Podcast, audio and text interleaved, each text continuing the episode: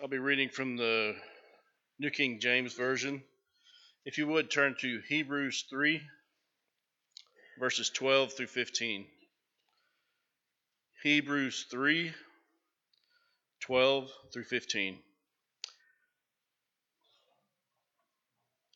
Beware, brethren, lest there be in any of you an evil heart of unbelief in departing from the living God, but exhort one another daily, while it is called today lest any of you be hardened through the deceitfulness of sin.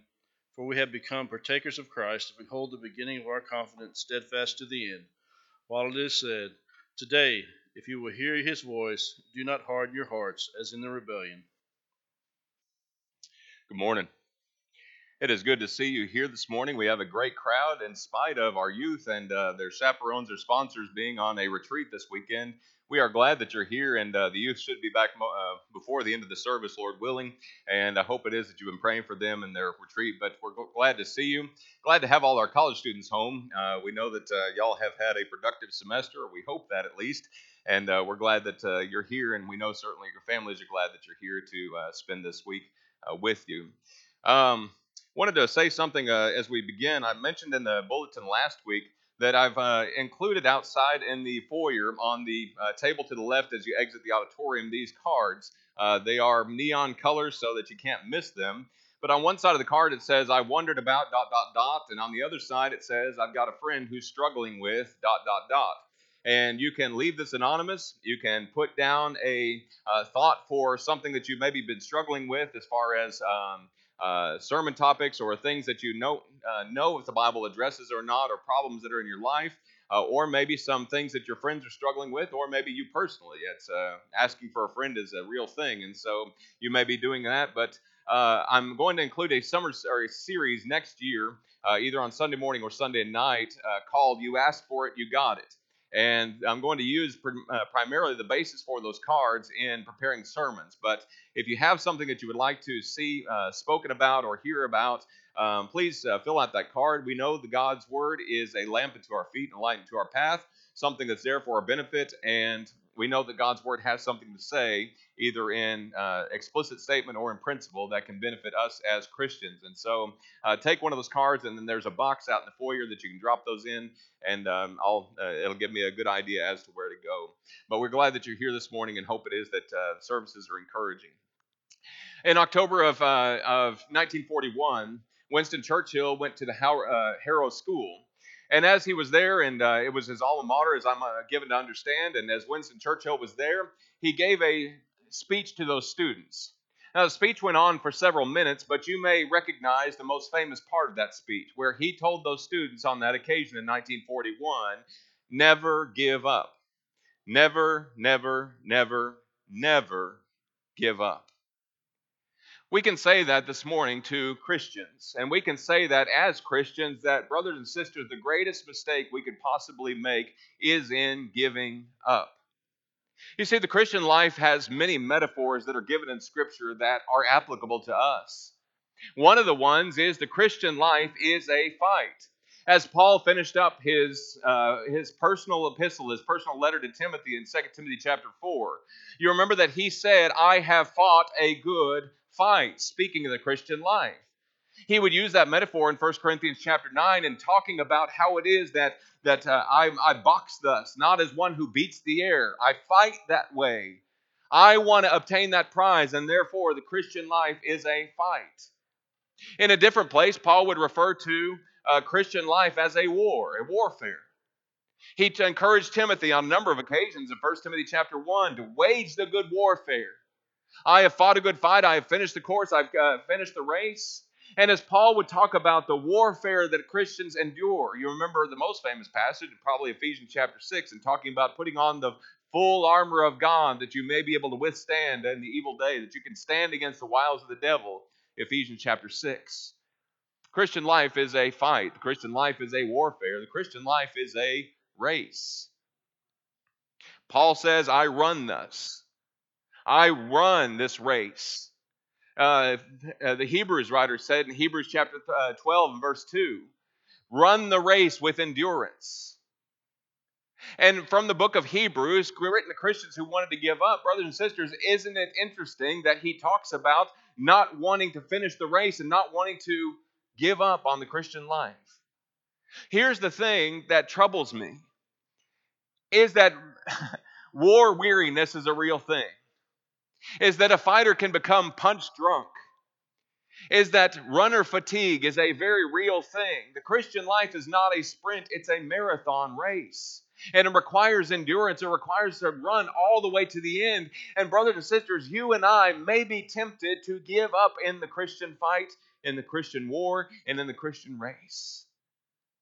But I'm here to discuss with you this morning that that is the worst mistake that we could possibly ever make. It's the worst mistake because as we get punch drunk, as we get war weary, as we get runner fatigue in the Christian life, that's the time that we know our Father, our Heavenly Father, is there to support us and carry us through. Here are four reasons this morning why a Christian might be tempted to give up. Why it is that they might be tempted to throw in the towel, as it were. But why it is that that's a mistake in our lives. Number one, some Christians might quit the Christian race for this world's offerings. Some Christians might quit because of this world's offerings.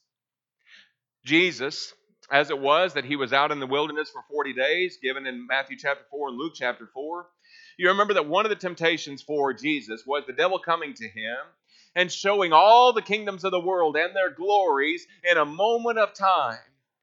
You see, the devil knew who he was dealing with. He knew this was God who had come down in the flesh. And the devil thought, this is my opportunity. You want to talk about A games? The devil brought his A game on that occasion with those three temptations. He knew that he could uh, not have to cloak anything else in, in, in, in, in any kind of uh, shroud of secrecy. He didn't have to be subvert. He just went ahead and just tempted Jesus right down the line. And he said, If all these kingdoms in the world and all their glory I'll give to you if you just fall down and worship me. That's all you have to do, Jesus. Can you imagine having this big, huge 90 inch screen showing you all the things that you could have. You watch game shows sometimes, and you can have what's behind curtain number three, and, and showing those beautiful prizes and those beautiful things. What do you suppose the devil showed him? What do you suppose he showed him about the American empire? What do you think the best things that would be of our lives that he would have showed Jesus and said, Jesus, you can have these things if it is that you'll just fall down and worship me?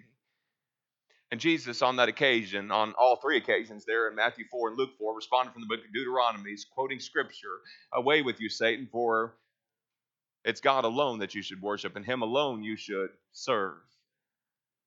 Jesus was tempted with all the world's goods and their glory. Is it any wonder that Christians today are tempted with this world and the things that are in it? That's why John wrote passages like 1 John chapter 2 and verse 15 to 17. Love not the world, neither the things that are in the world, that all that's in the world, the lust of the flesh, the lust of the eyes, the pride of life, is not of the Father, but is of the world. We can get on a plane this morning and we can go to any one of a number of countries where it is the lifestyle is much, much less than it is here in the United States of America. And we can go and we can visit those places and we can see the things that are offered there and we can see how many creature comforts that we enjoy today here in America, the United States of America, and how many things those people have to do without. And you know what? It doesn't affect us as deeply because sometimes we say, well, I'm, I don't live here. I get to get on that plane and I get to go home because my citizenship is not here. Brothers and sisters, please don't get caught up in thinking that your citizenship is here in the United States of America only. You see, Philippians chapter 3 and verse 20 says, We're citizens of heaven. And as good as America may treat us, and it's how many things that we have to be thankful for in this week of Thanksgiving, and how many things we can say, Thank you, God, for these things, we always have the promise that the best is yet to be, and we always recognize that our citizenship doesn't end here as Americans, it ends in heaven. Some people are going to quit because of this world's offerings, because they sacrifice their Christian race, their Christian fight, their Christian warfare for what this world has that's passing away that's leaving, that's temporary. Number two, some Christians are going to give up not because of this world's offerings, but because of unfaithful Christians. Some people are going to quit because there are people that are not what they ought to be. Acts chapter 5, verses 1 through 11, talks about a man by the name of Ananias and Sapphira. You look back up in Acts chapter 4, and you're going to find a man by the name of Joseph, who is surnamed Barnabas, the son of encouragement. And he sells a piece of land, and he comes and lays down the money at the apostles' feet. And can you imagine the Christians everywhere going, Wow, that's amazing. And there were several that followed in his footsteps.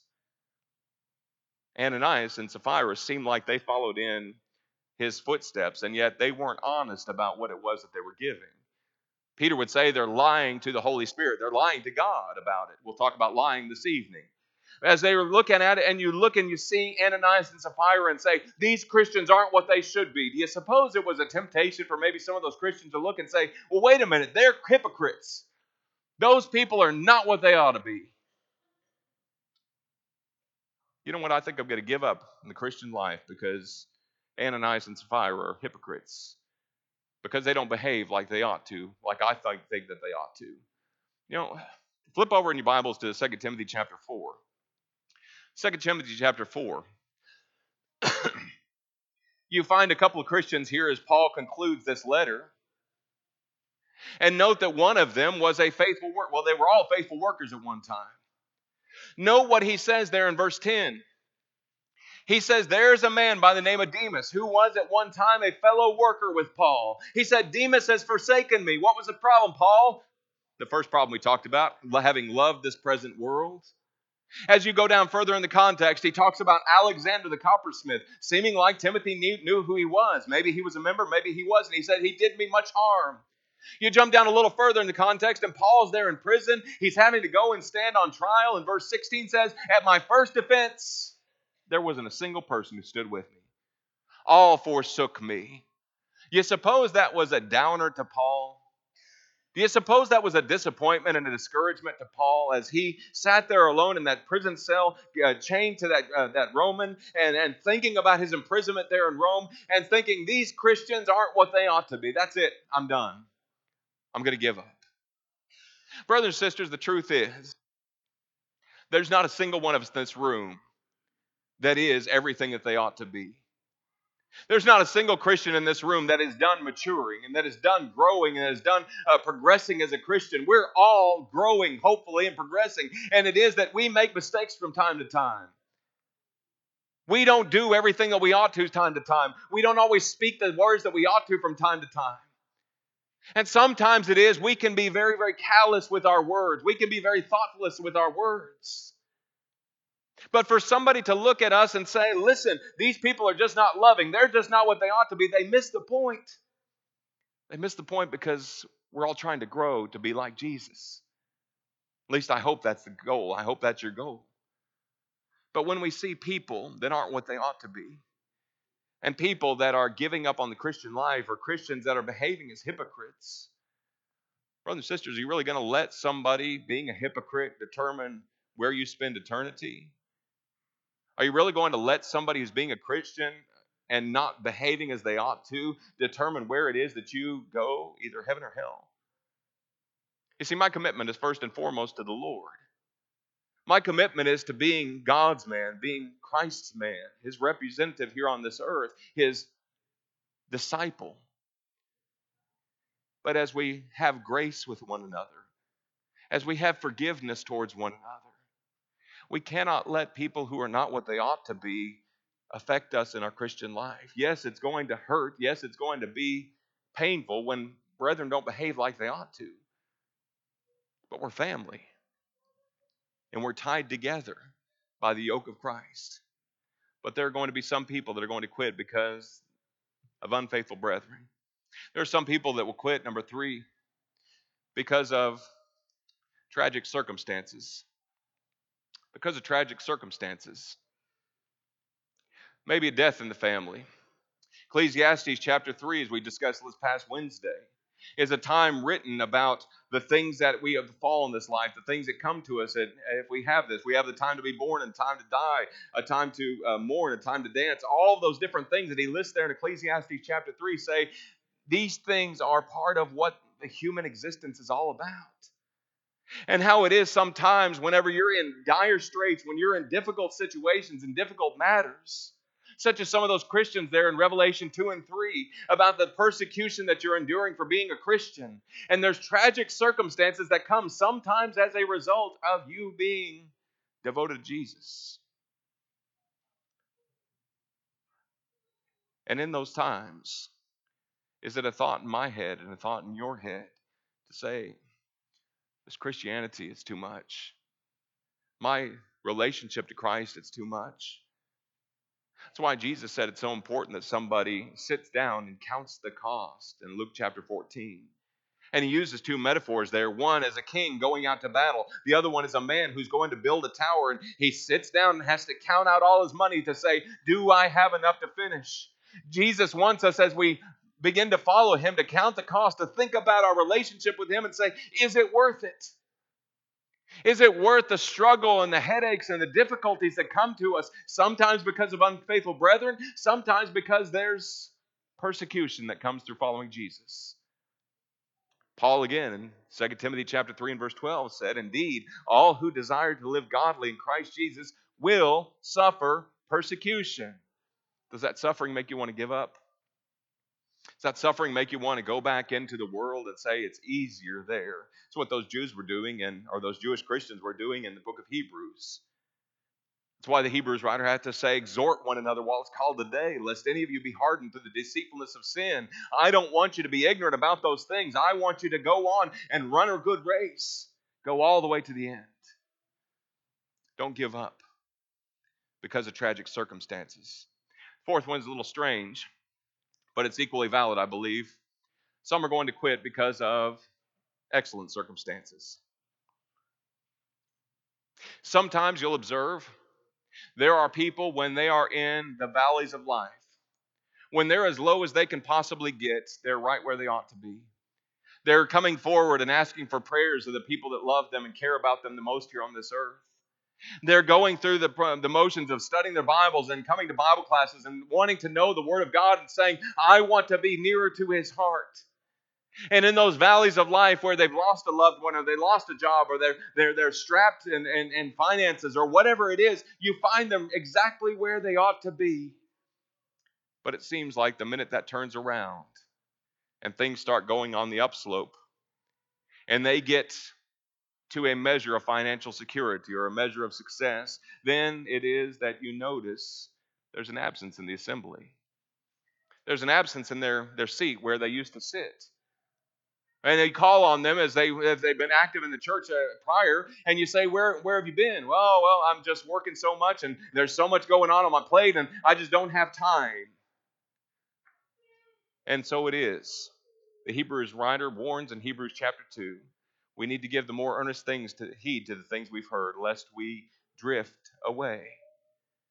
There are some people that will drift away because of excellent circumstances, because things are going so well in their life that they just don't necessarily think that they need God anymore.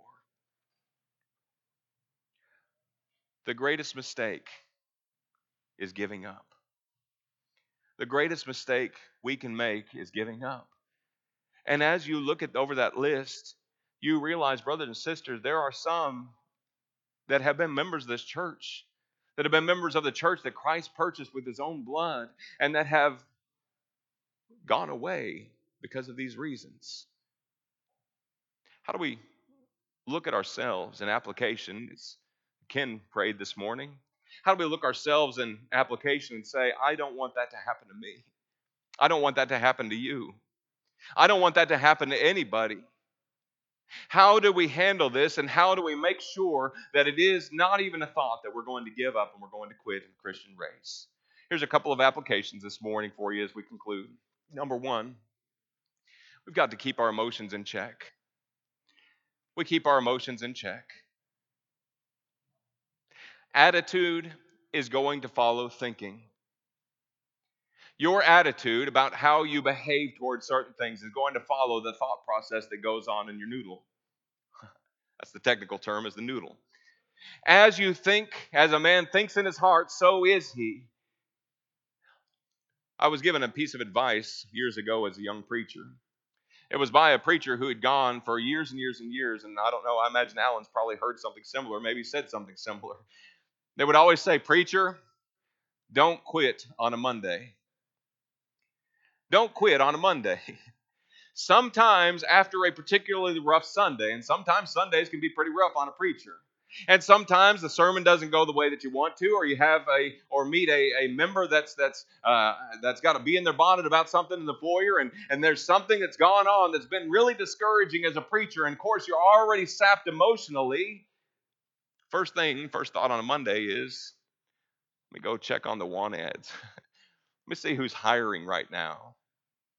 And the, the implication is, is that you can feel a certain way and that feeling, even though it's transitory, can shape the way that you process things until the point where you say, Well, I don't see any other option than to just give up. Sometimes this plagues marriages to where a, a, husband feels this way about a wife or a wife feels that way about a husband and you think in a certain way and it affects all of your behavior and you're maybe calloused or, or, or, uh, or short with that person. Oh, that's it. I can't do anything with this person. I'm just going to give up on that marriage. I'm going to give up on this person. It's not what God wants you to do. We've got to realize, brother and sister, we're emotional creatures. But the way I feel, whether happy, whether sad, whether encouraged, whether discouraged, whether melancholy, whether all those things that we feel are transitory. They may pass in the next moment. But thinking rightly means we think soberly, as we're counseled to again and again and again to think about our lives and think, listen, I'm not walking by faith, uh, I'm not walking by sight, but by faith. I'm living my life for the glory of Jesus Christ. And yes, I'm going to feel down sometimes. Yes, I'm going to be discouraged, but I'm not going to give up because I know sometime in the future, I'm going to appreciate God's blessings that He's given me, even in the dark times, even in the difficulty.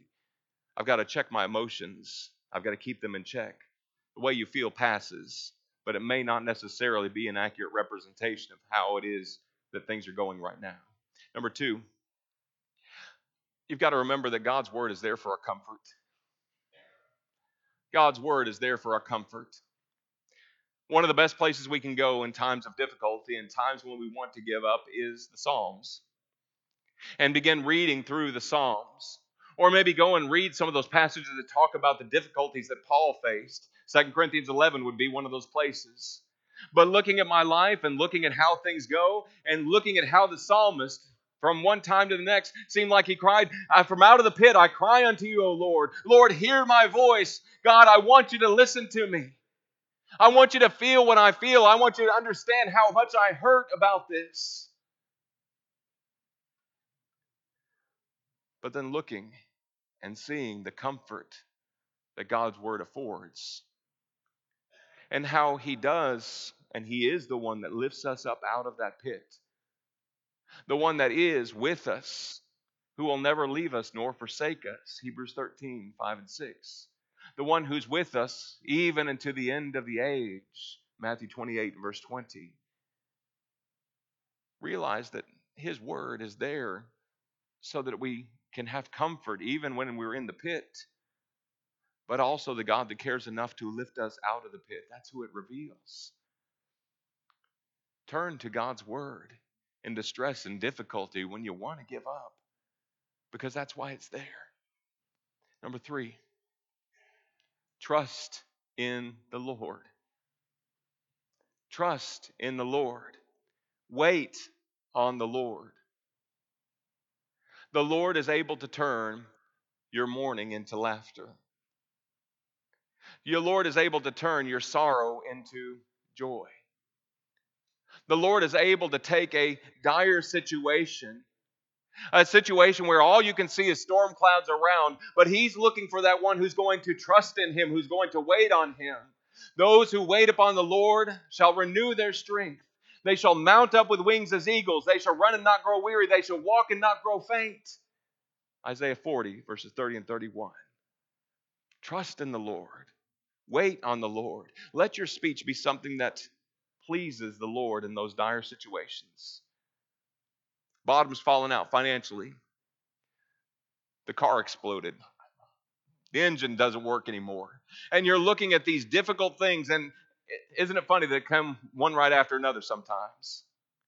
And they come in series to where this happened, and all of a sudden this happened, and all of a sudden this happened. It's kind of like the same situation that Job faced, where it was that the, Satan didn't allow time to pass between each one of those servants coming, but it is that this happened, and then immediately another servant comes in and says this happened, another comes in and says this happens. But to have the attitude of Job, say, The Lord is given, the Lord is taken away. Blessed be the name of the Lord. Or later on in the book, even though he slay me, yet will I serve him. Brothers and sisters, we need Christians with that attitude. And realizing that the Lord is there and he still promised us that the best is firmly in the future. We don't need to give up. We need to continue to trust in him. We need to continue to wait on him. I don't like to wait, do you? But that's exact admonition that we have. Wait on the Lord, trust in the Lord endure what it is that you're going through with faith, recognizing God's going to bring about salvation. Number next, stay close to the Lord and faithful brethren. Proverbs 18, verse 1, is one that we all ought to take into account and memorize and think about. Man who isolates himself seeks his own desire he rages against all wise judgment. When a wolf is going after a sheep, uh, a herd of sheep, you know which ones he's going to get? He's going to get the ones that are on the outskirts, the ones that are stragglers, the ones that are staying behind by themselves, maybe the, uh, the weak, maybe the ones that are uh, infirm some way. He's going to go after those that are on the fringes. He's not going to go right into the middle of the, sh- uh, of the sheepfold and try and try and get one that's right there in the middle. He's going to go after one of the ones on the edge. A man who isolates himself seeks his own desire. He rages against all wise judgment. There is safety in being a part of the church that Jesus Christ built. There is safety in being actively involved in the lives of brethren. But what the devil wants more than anything else is to discourage you so much to say that these people don't understand what I'm going through. These people could never sympathize with me. They could never understand how, how much I've been hurt. They could never understand how difficult this is. Therefore, I'm just going to separate myself away from those people. And the potential comes infinitely more that that person's going to give up. There is safety in the body of Christ. There is encouragement in the body of Christ. There are people who are willing to hold up your hands like Moses of long ago to, to, to encourage you and help you to say, I can do this. Through my Christian brothers and sisters, through trusting in the Lord, I can make it. We can go together. And if I'm so much so that I think that Christianity is just a Lone Ranger service that I don't need anybody, let him who thinks he stand take heed lest he fall. 1 Corinthians 10, verse 12. We need each other. And we need the comfort that Jesus Christ, that God Himself affords us through the comfort of one another. That's all 2 Corinthians chapter 1. And looking at how he talks about the comfort of God coming from God and being dispersed by the church, by the encouragement that we can give one another. We need that. We've got to stay close to the Lord, stay close to faithful brethren. Focus on the prize. Focus on the prize. Be faithful unto death, and I'll give you a crown of life. Revelation 2, verse 10. 1 Peter 1, verse 3 and 4, Jesus Christ had laid up for us an uh, inheritance, incorruptible, undefiled, that doesn't fade away, reserved in heaven for you. Somewhere in heaven, there is an inheritance that's got your name on it. Laid up for you. There's something that's the Lord has promised to you. Something that's better, far better than anything this life has to offer, far better than anything you can imagine. And it's just waiting for you. It's waiting for me. Don't focus on the bad. Don't let the thinking about the bad and rehearsing those bad things over and over and over, let that affect your emotions to the point where that affects your behavior, to where you make a rash decision, say, I'm done with all these people. Change your thinking. Change your focus, change your mindset. whatever things are true and noble and just and pure and lovely and good report, if there's anything virtuous, if anything praiseworthy, think about these things. Philippians 4, verse 8. I want to put my mind where Christ is, sitting at the right hand of God. Colossians 3, 1 and 2. I don't want to think about how much I hurt. I don't want to think about how bad things are. I don't want to think about the despair and the difficulty and depression that things of this life and situations and people want to cause me. I want to focus on the prize. That with my Jesus, there's a life far better than this one. And the greatest mistake I can possibly make is in giving up. Brothers and sisters, maybe it is this morning that you've been thinking about giving up on the Christian life. Because it is that maybe devil's taken away your focus Maybe it is life in general has taken away your focus. And you forget who it is that you're living for. And you forget why it is that you were created. And you forget what your purpose is, or maybe you've lost sight of your purpose. This morning, brothers and sisters, let me let you understand and let me help you understand. Our purpose is to live for Jesus Christ. Our purpose is complete in Him and the purpose that God planned and, and saving us through Him. And you're somebody because of the one that created you, but you're saved because of the one that that buried you in baptism, because of the one that washed away your sins, because of the one that loves you enough that he came down, as Carrie mentioned this morning in his prayer, and became God with us. You're special. That if you were the only one that had ever lived on this earth, Jesus Christ still would have come and he still would have died for you because you're that special to him. Put your confidence in him, put your hope firmly in him. Don't give up, keep going. If we can help you this morning to understand that better, if we can encourage you this morning, we're going to issue an invitation song. Won't you make it known as we stand and sing our invitation?